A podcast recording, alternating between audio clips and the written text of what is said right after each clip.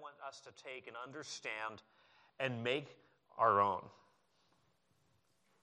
I want us to understand how this sort of ties in with the, the rest of what we are looking at. This is not an isolated sort of island of truth floating around in, in the book of Ephesians, but it ties into what went before. Last week we looked at the first part of Ephesians 1 and we saw all of the blessings that God has given to us in Christ. Ephesians 1, verse 3 says that God has blessed us, like it's done, it's finished. He's, he's granted to us every spiritual blessing in heavenly places in Christ. Paul, has, Paul then went through and, and labeled and, and, and cataloged for us the fact that we've been chosen in Christ, that we have been adopted in Christ, that we have been redeemed in Christ, that we have been had our, our eyes opened in Christ and the just a vision of what God is doing in the world and the mystery. He showed us that we have been inherited in Christ, that we have become God's sealed possession. But the question then becomes how do we access and enjoy those riches? How do we, how do we sort of live those out in our daily, daily lives? That's what this prayer is about. Have you ever lost a password before? How many of you have ever been locked out of an account because you couldn't remember your password? And then you go through all the steps to like reset it, like what was your grandmother's cousin's dog catcher's middle name and where did they go to school? And you reset it and you're like putting in a new password and they're like, you can't use that one. That's your old password. And you're just like, ah. Well, imagine how bad you would feel if you were Stephen Thomas. Stephen Thomas was a, uh, or is a, um, like an investment guru in the San Francisco area.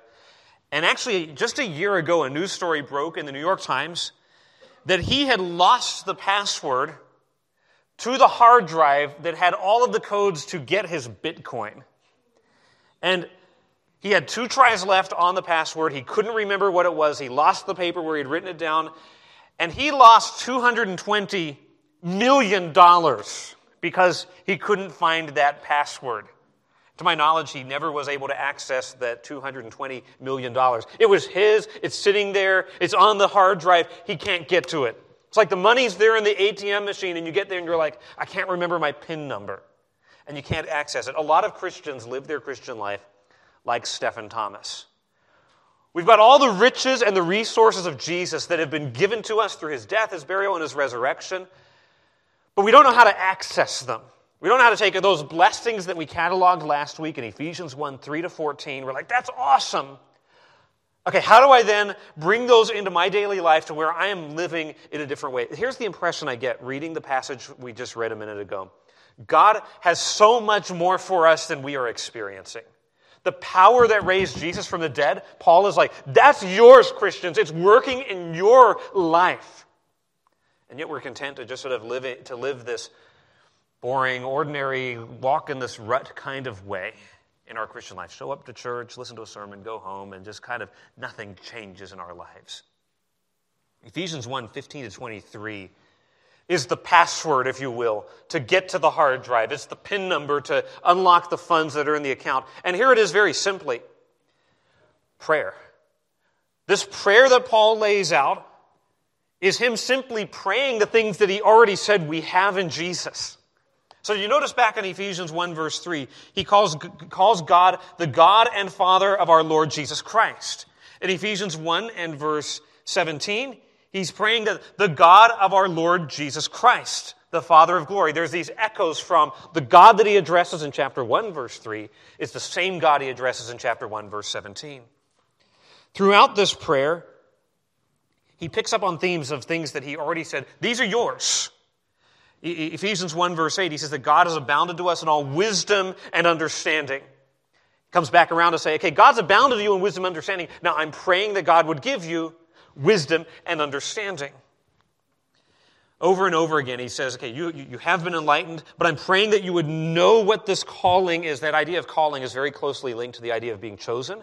Uh, first part of Ephesians 1, he's saying, You've been chosen in Christ. He's saying, I want you to understand the hope that came along with that package. He had talked about the fact that we have been inherited in Christ in, in verse 11. He then comes back around to say, I want you to know what is the, the, the riches of the glory of his inheritance in verse 18. In other words, here's what he's doing. He's saying, Here's what God has promised to you. Here's what God has given to you. It's yours. And now I'm coming around and praying that God would make that a reality in your life. He's not praying for, for something that God has not promised. Rather, he is taking the promises of God And he's saying, God, would you make this a reality in our lives? Now, some people would say, well, if God's already promised, why bother praying it?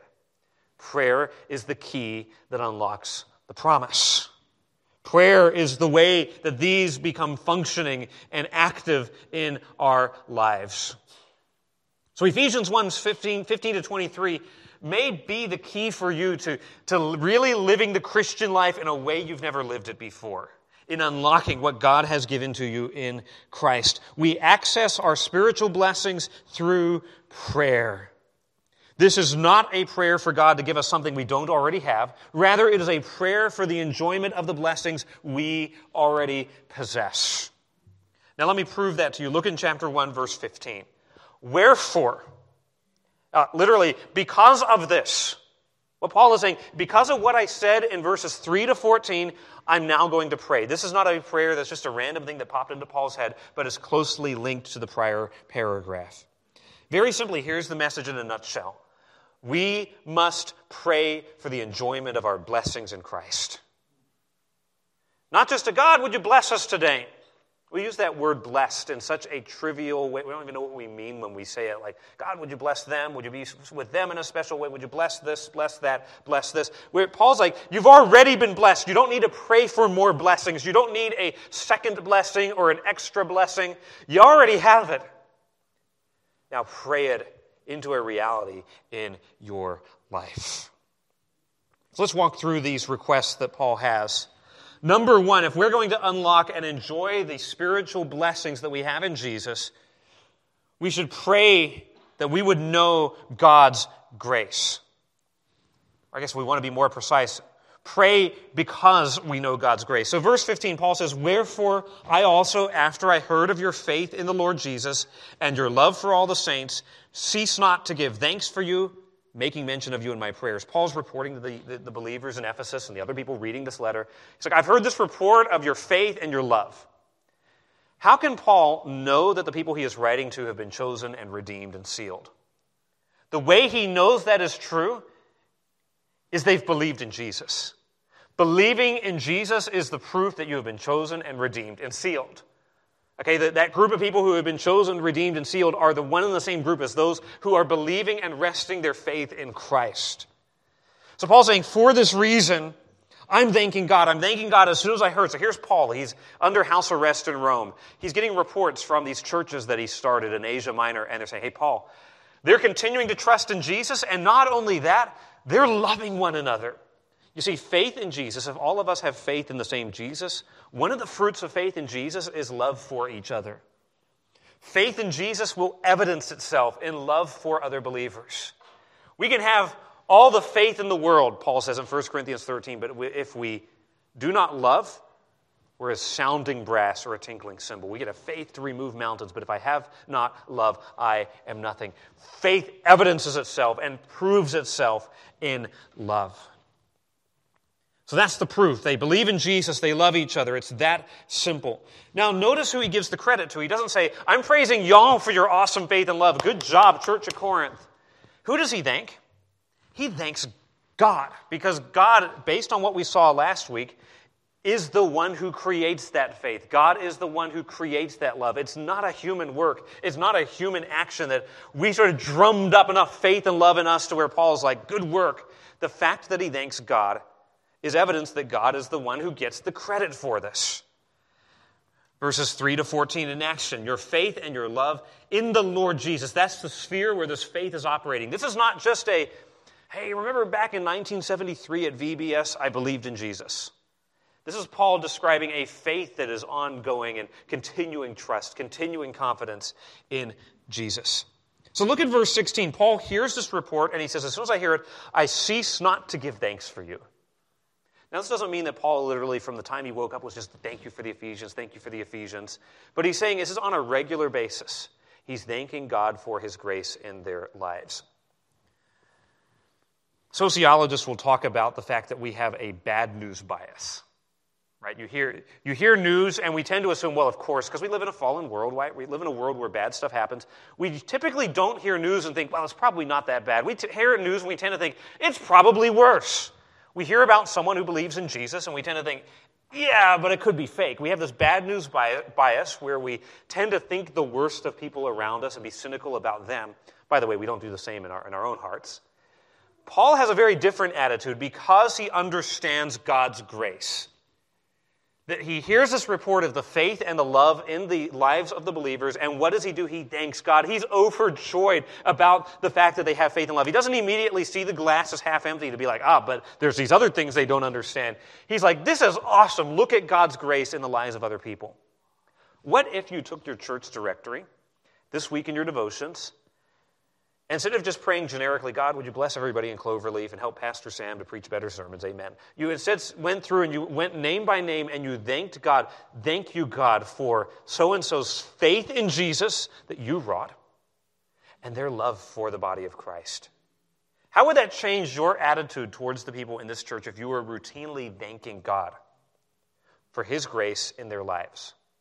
Do you think it might make you more attentive if you're regularly thanking God for certain people?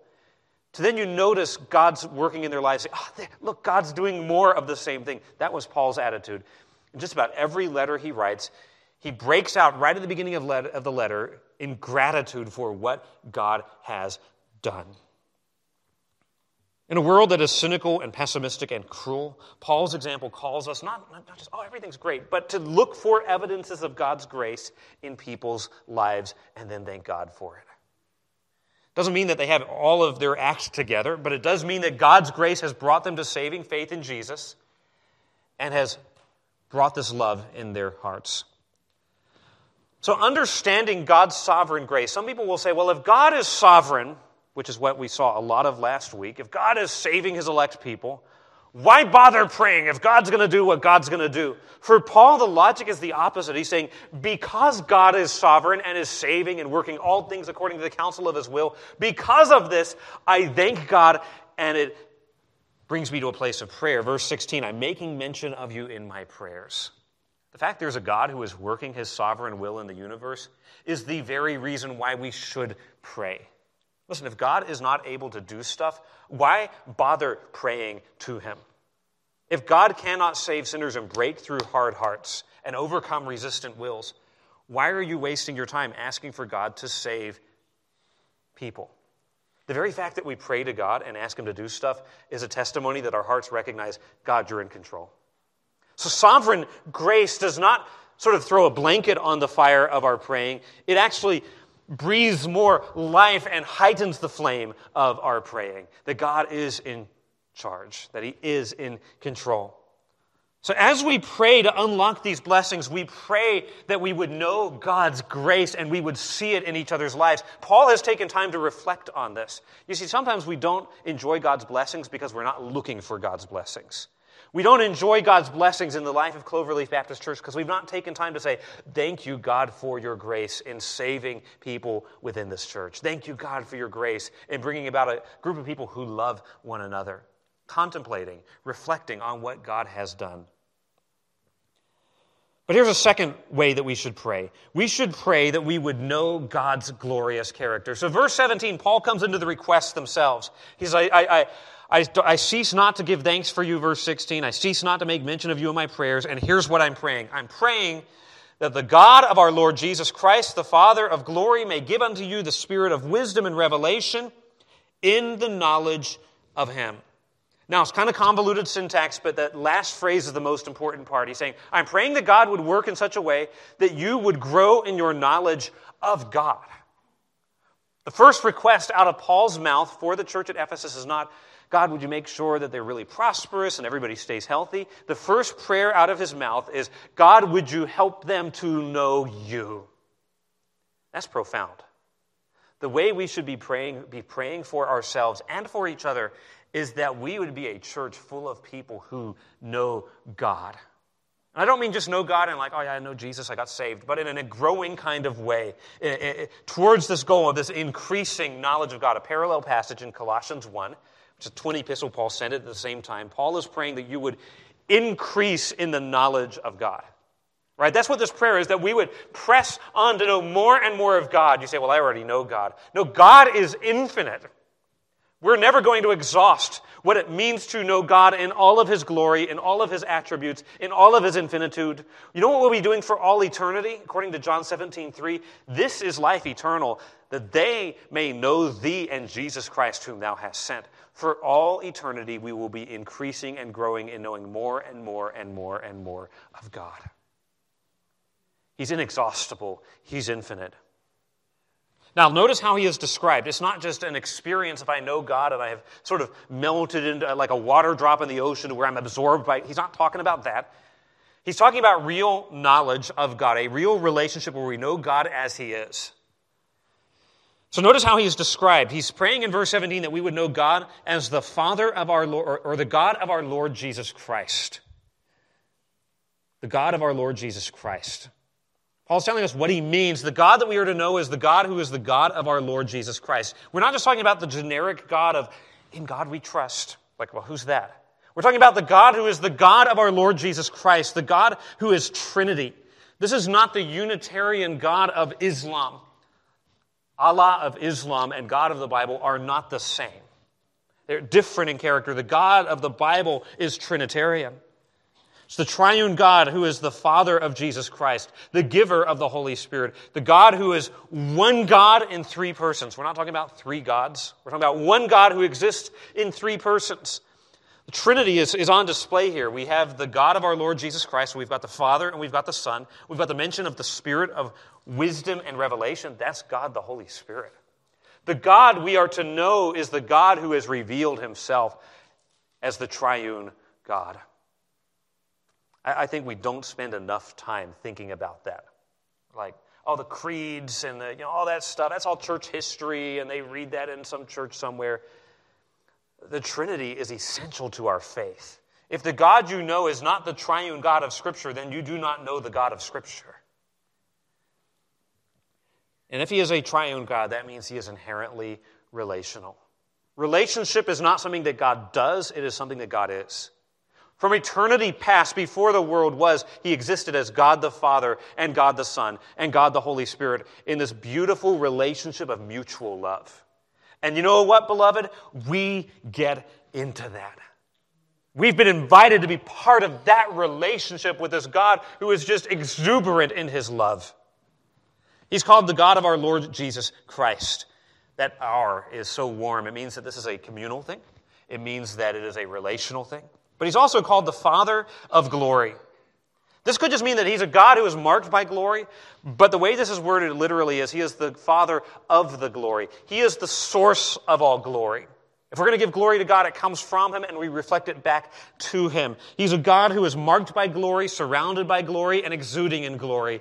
All the actions He takes in history and in His creation are for His glory for his supremacy. He has saved us to the praise of the glory of his grace and brought us in.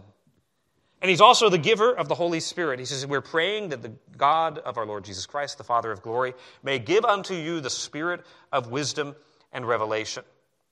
Now, a lot of translations will lowercase the spirit, little s spirit, will give you sort of a, a you know, human spirit or a human capacity of wisdom and revelation. Here's the problem with that Revelation means there's a revelator, right? There's someone who is revealing stuff to us. And guess what? We don't reveal stuff to ourselves. God is the one who reveals secrets. He is the God who gives his spirit to reveal stuff. That's something the Holy Spirit of God does. Isaiah 11:2 describes the spirit of Yahweh and he is the spirit of wisdom and of knowledge and of revelation. Here we've got all three persons of the Trinity, God the Father, God the Son, God the Holy Spirit. Now, why is Paul praying for God to give his Holy Spirit. You're like, I just read Ephesians 1, verse 13, that the moment that I trusted in Jesus, I was sealed with the Holy Spirit. Right? The moment you got saved, God the Holy Spirit came to dwell within you. Paul is not praying that we would get like, well, like a second giving of the Holy Spirit, but rather what he is praying is, you have the Holy Spirit, but now I'm praying for the Spirit to do this work in your life so you can know God. We cannot know God apart from his revelation in Jesus and apart from his revelation by his Holy Spirit. It is impossible. We do not know God through scientific inquiry. We don't know God through sort of logical, rationalizing analysis. We know God as he has revealed himself and as he makes himself known to us. In the Old Testament, the high point of Israel's worship was that once a year time when people were, not even the people, where the high priest representing the people would go into the Holy of Holies. One time.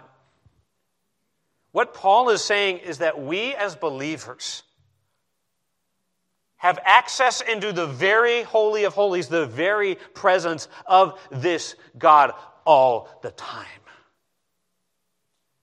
We don't just watch as someone else goes in, we ourselves go in. We ourselves can know this God through prayer. This is what Christianity is all about. It's not about keeping a bunch of rules and going to church and being moral, it's about a relationship with this God.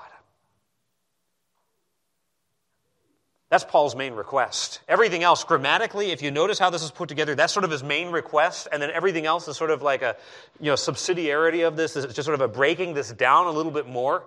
That we would really know God, that's what he has saved us for. But we move on. Paul then breaks this down a little bit more. Verse 18, he says, The eyes of your, uh, under, of your understanding, better reading, the eyes of your heart being enlightened. He's talking about something that has already happened. Okay, when you got saved, God opened blind eyes to see him. Right? That's part of the new birth. God, God, God gave you spiritual sight when you were spiritually blind. He says, that's already happened. With that already happening, here's what we're praying is that you would know, and then he lists out three things that he wants us to know the hope of his calling, the riches of the inheritance, and the greatness of his power. So let's break those down a little bit. Here's the, the third request to unlock the, the blessings we have in Christ. Pray that we would know God's calling. And you say, what is God's calling? Now, people use that word calling to be like, I feel God is calling me to go get married or go be a missionary in such and such a place. We're not talking about that subjective sort of experience. The way Paul is using calling and the way Paul almost always uses calling is the call to saving faith. So God is saving people, and there's that time in your life. Remember when you came to faith in Jesus? You maybe heard the gospel many, many times. But there was a time you heard the gospel and a light bulb went on.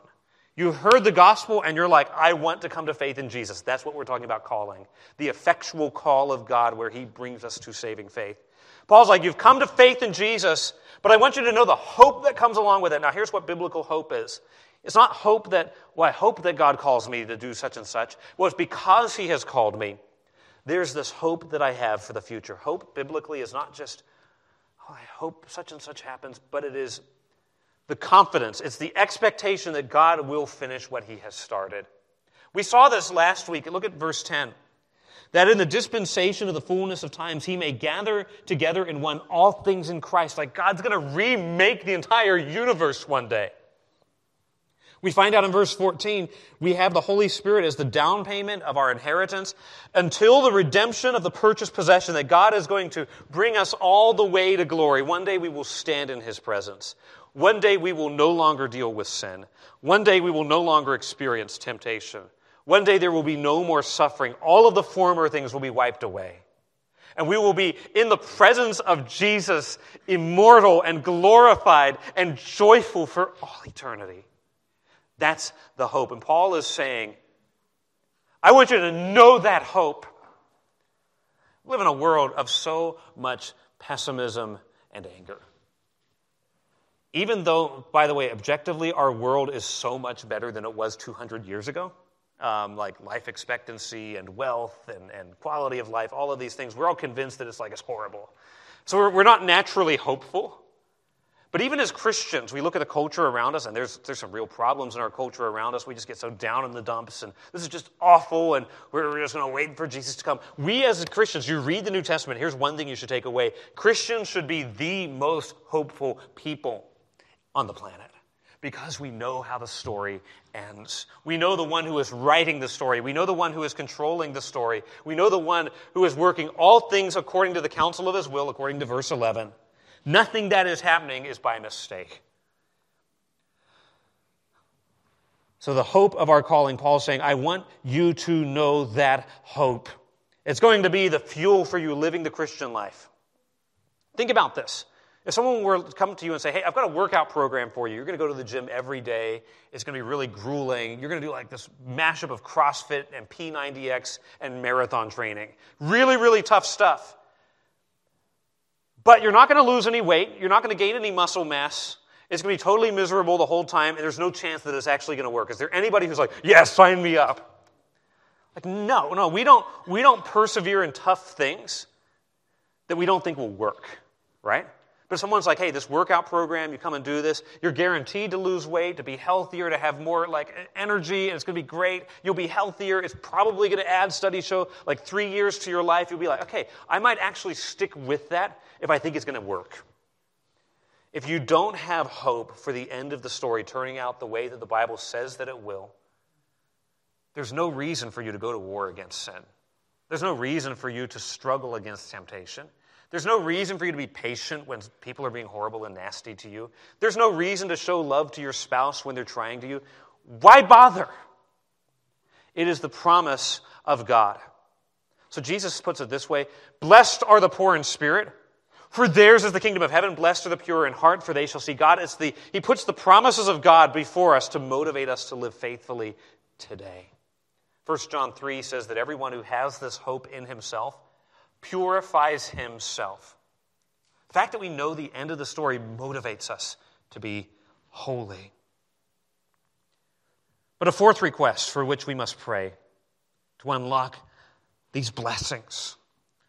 We need to pray that we would know God's grace. We need to pray that we would know God's glory, that we would really know God personally. We need to pray to know the calling and the hope that comes with that. But fourthly, we need to pray that we would know God's inheritance. Paul goes on to say this in verse 18. He says, Okay, I'm praying that you would know the hope of your calling. And then he gives us the next, the next object here that you would know what are the riches of the glory of his inheritance in the saints. So we get this chain of the, the riches of the, of the, of the, of the, and at the end of it, we have the of him. Now, there's two ways we can read this that we would know about the inheritance that we're going to receive one day. So, you know, so you, you, you, you kind of read in the will, you find out, oh, one day I'm going to inherit all this stuff. Paul could be saying, understand the will to understand what you will inherit one day. He could be saying that, and there's other places where he talks about that. But look at how it's worded. He's saying, I want you to know the riches of the glory of whose inheritance? His inheritance in the saints. What Paul is saying is, I want you Christians to understand that you are God's inheritance. You are God's inheritance. That almost sounds blasphemous. Here's the idea of this in the Old Testament. People would have land that would be passed from one generation to the next generation. That land would be their inheritance. To refer to inheritance, and inheritance is to refer to what is yours what you possess. So to put it this way, to say we are God's inheritance doesn't mean that like somebody's going to die one day and then God gets us. It's to say that we are God's possession. We are God's treasure. And by the way, this language runs throughout the Old Testament. I was reading this week in the book of Exodus, Exodus 34, verse 9, and it jumped out at me because I was thinking about this. Exodus 34, verse 9. Uh, Moses is having this discussion with God after the, uh, the golden calf incident. He's saying, God, would you please stick with us? Would your presence stay with us? Moses bows before God, and then he says in, in Exodus 34, verse 9, If now I have found grace in thy sight, O Lord, let my Lord, I pray thee, go among us, for it is a stiff necked people, and pardon our iniquity and our sin, and take us for thine inheritance. We get that language again in Deuteronomy 4:29 and Deuteronomy 9 and it's throughout Isaiah. God referring to Israel saying, "Israel, you're my inheritance." It's an image of God saying, "You're my people." So in the context here of Ephesians 1 verse 18, the emphasis is not on what you and I will inherit one day, though we will inherit glory one day, though we will inherit just joy in God's presence. The emphasis is Paul, uh, uh, Paul is making is to say, Christians, I want you to understand that you are possessed and valued by God. That you are possessed and valued by God. A lot to untangle here, but the point is to say we are destined for final glory and we belong to God and we are His. And notice how He sees us. He looks at us not as a nuisance to be tolerated, He looks at us as an inheritance that He treasures. The glory that we have, the glory of the inheritance, is the glory that God has given to us. Okay, there's nothing in us that God's looking at and being like, well, Sam is really bringing a lot, a lot to the table. No, everything that we have is stuff that He's given to us. The image in the Old Testament is a bride in all of her garments. But here's the thing the bride didn't come up with the garments, the bridegroom gave them to her. The beauty that you and I have that is attractive and beautiful to God is the beauty and the glory that God Himself gave to us. What is it that God looks at in us as Cloverleaf Baptist Church and finds attractive? It's not the, the obedience and the effort and all the stuff we do, it's what God has given to us in Christ. And so it all starts with Him. He gives us glory, He gives us riches, He gives us righteousness, which means this God's love for you is not at all dependent on your performance for Him. So I went and did my devotions today. God must be really, really impressed with me. Like, I've read a whole chapter of the Bible. No, God's love for you is based on the glory and the beauty He has given to you in Christ. So many Christians live on this roller coaster of I'm happy, I'm sad, based on what I do or don't do. And, and, and, listen, we should live to please God. We can indeed. What we do does please God. But our fundamental standing before God, the value God places on us, is not based on what we've done. This is so freeing and liberating because some people grew up in a, in a setting where it was all about legalism. It was all about keeping the rules. And if you don't keep these certain rules, God is going to smash you. Like, oh, be careful, little hands, what you do, or the Father far above will smash you like a bug, is where so many people live their Christian lives. Rather than saying, I'm accepted in Christ.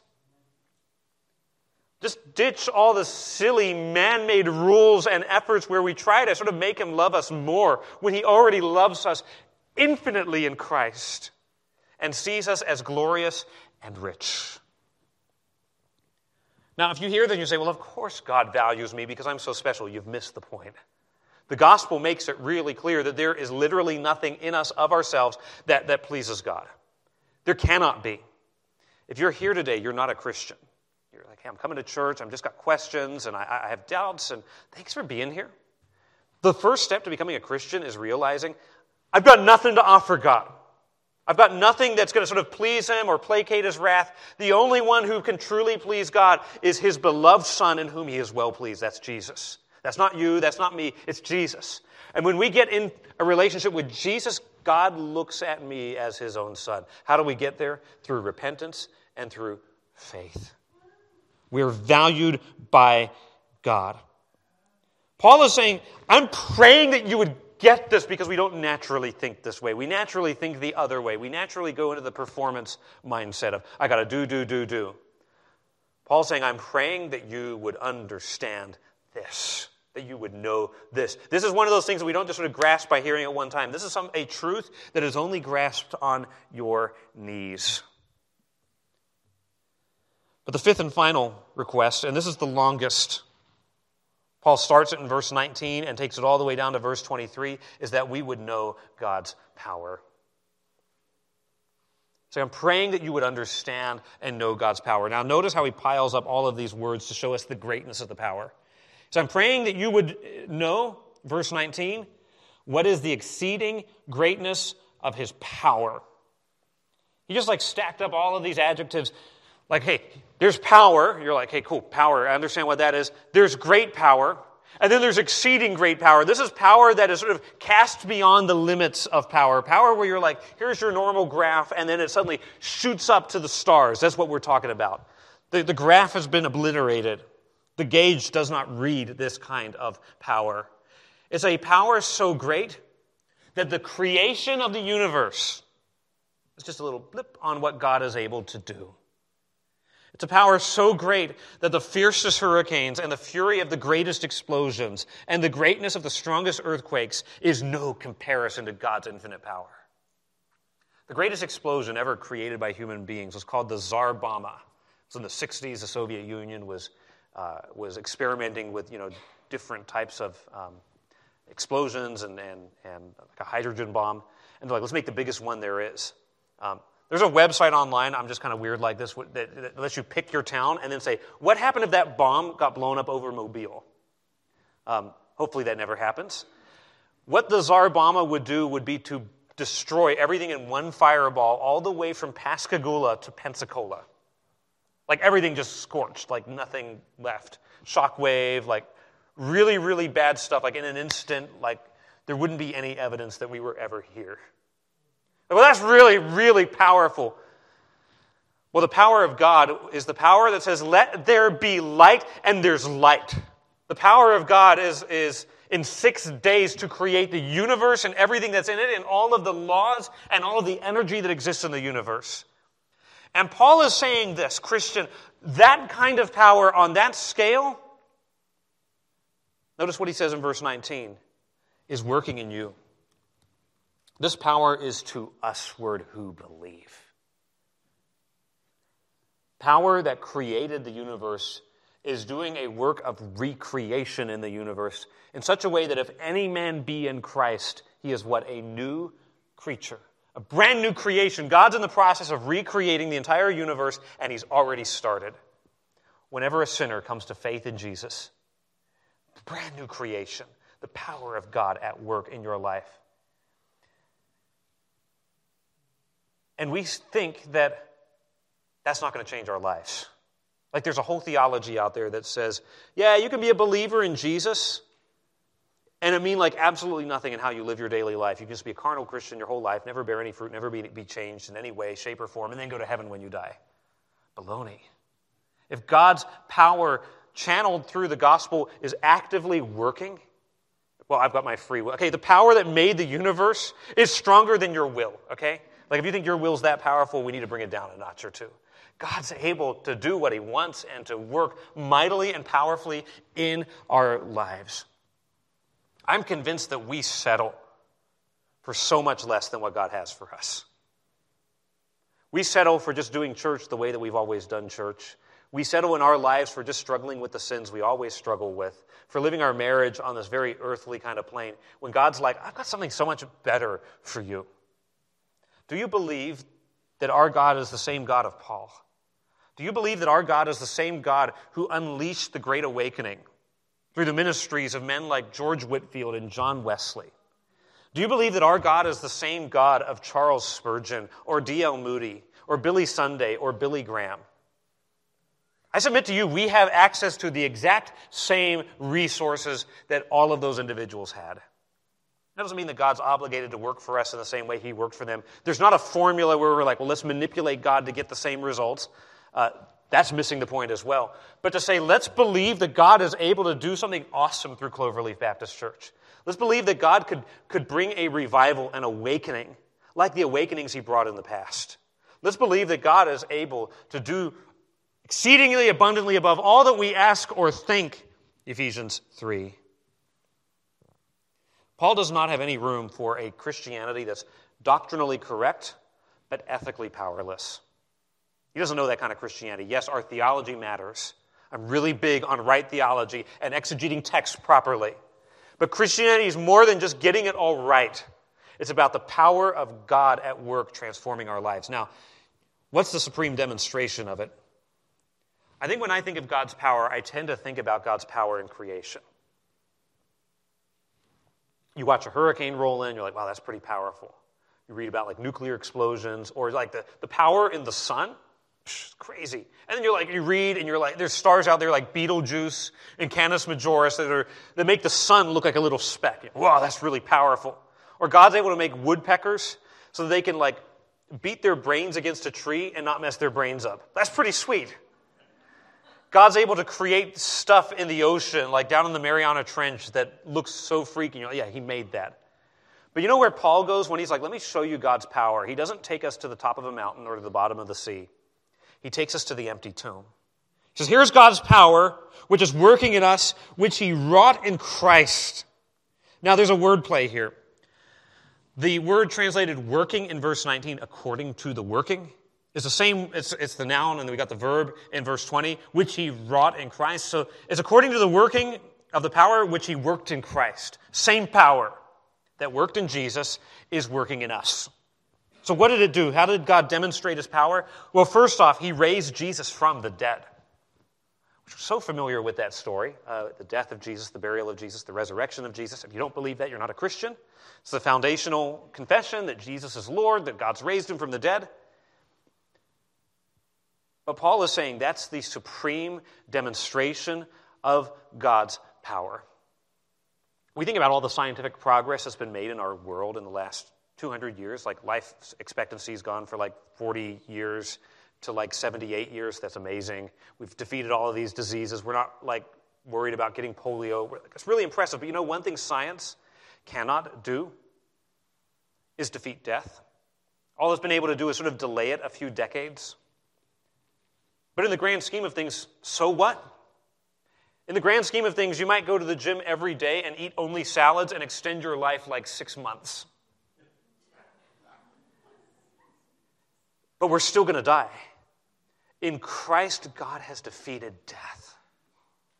And for those who are in Christ, death has been defeated for us, and one day we will enter into that eternal life because God is just that powerful.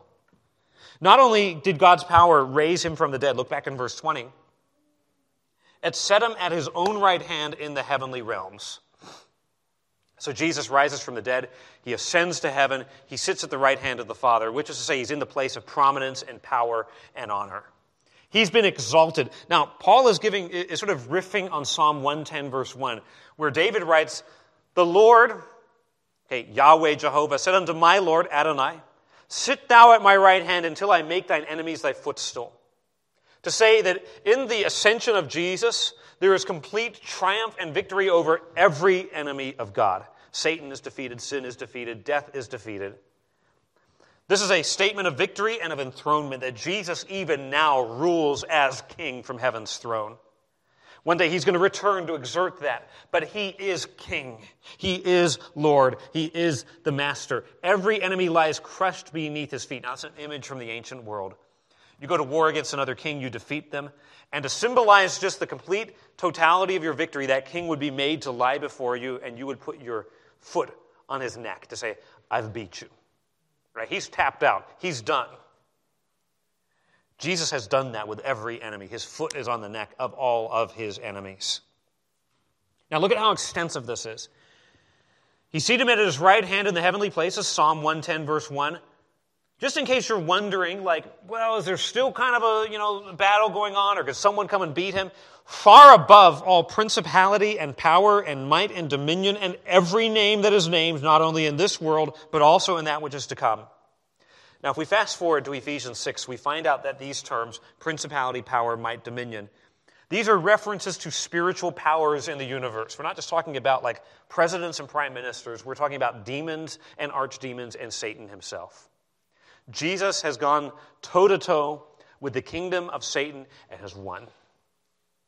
And he's far above. There's not even like a, well, just a little bit, no, far above, infinitely above all of these enemies by the way, does that not change when, when in Ephesians 6 Paul says we wrestle not against flesh and blood, but against principalities, against powers, against spiritual wickedness in high places? Take, take unto you the armor of God that you may be able to stand against the wiles of the devil. To know that Jesus has already defeated those enemies that we are called to stand against.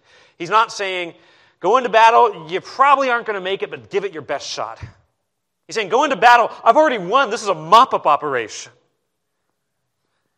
God's power raised Jesus from the dead and seated him at his right hand. And there's only one enemy that remains to be defeated. According to 1 Corinthians 15 26, the last enemy to be defeated is death.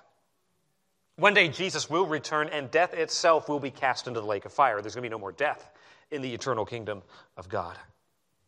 We go on, verse 22 of our text. Here's the, here's the third way God's demonstrated this power in Jesus. He's put all things under his feet. This is a different image. This image goes back to Genesis, where God creates Adam and Eve in this perfect environment, and God says, I'm giving you dominion over the whole creation. Right? Now, Adam then tries, he's not happy with being a vice regent under God. He's like, I want to be God. And he tries to sort of to, to break the bounds of sort of creaturely authority to become God. He loses that dominion, he blows that dominion. Psalm 8 6 celebrates the dominion man has, as you have put, speaking of mankind, you've put all things under his feet. God's given man dominion over creation. But you know what the New Testament writers do with that? They say that's about Jesus. It's not about you and me, it's about Jesus. Jesus is the one who fulfills what Adam messed up in the garden. Uh, Hebrews 2, you can read it this afternoon, describes Jesus is the one that God has put all of creation under his authority, under his dominion, and one day he will exert that rule. So, if you like taking, taking notes or writing references in your Bible, next to verse 22, put the reference Psalm 8, verse 6. We're getting these fulfillments of these promises in the book of Psalms. God's put all things under his feet. And then verse 22 changes the metaphor and gave him to be the head over all things to the church, which is his body, the fullness of him that filleth all in all. All that authority, all that power, all that dominion, all that might that Jesus has he exerts for the good of his church, for the good of his children, for the good of his people. He's not some megalomaniac Saddam Hussein kind of dictator who's taking, using his power to put gold toilets in his palace. He's using his power for our eternal good and our eternal glory in him.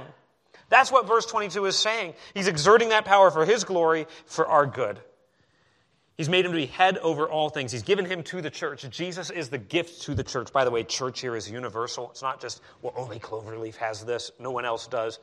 The church, all believers worldwide throughout history, comprise the church of Jesus Christ, and he's the head over it. It's his body. Jesus doesn't have a bunch of bodies, there's one body of Christ, this church. And then he says it's the fullness of him that filleth all in all. That phrase, uh, dozens and dozens of pages I read this week in the commentaries about what that means. Here's the idea is God has given all the riches of Jesus to the church, to where the church can be called the fullness of Christ. We're not lacking anything.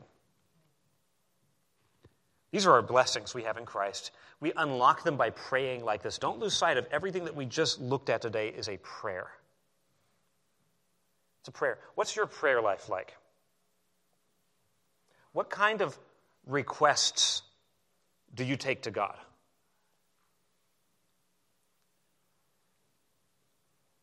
I would venture to say that all of us would benefit by taking Ephesians 1 15 to 23, opening it up, maybe putting it into our own words, and praying like this not just for yourself. This is not, God, would you help me to have this? But notice these are all our and us. Pray like this for Cloverleaf Baptist Church.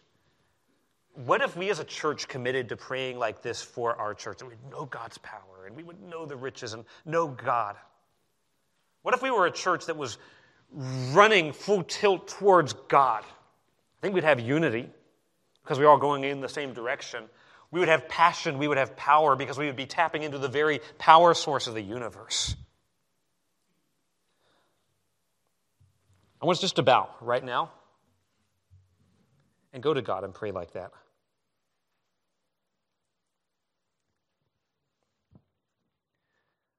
God,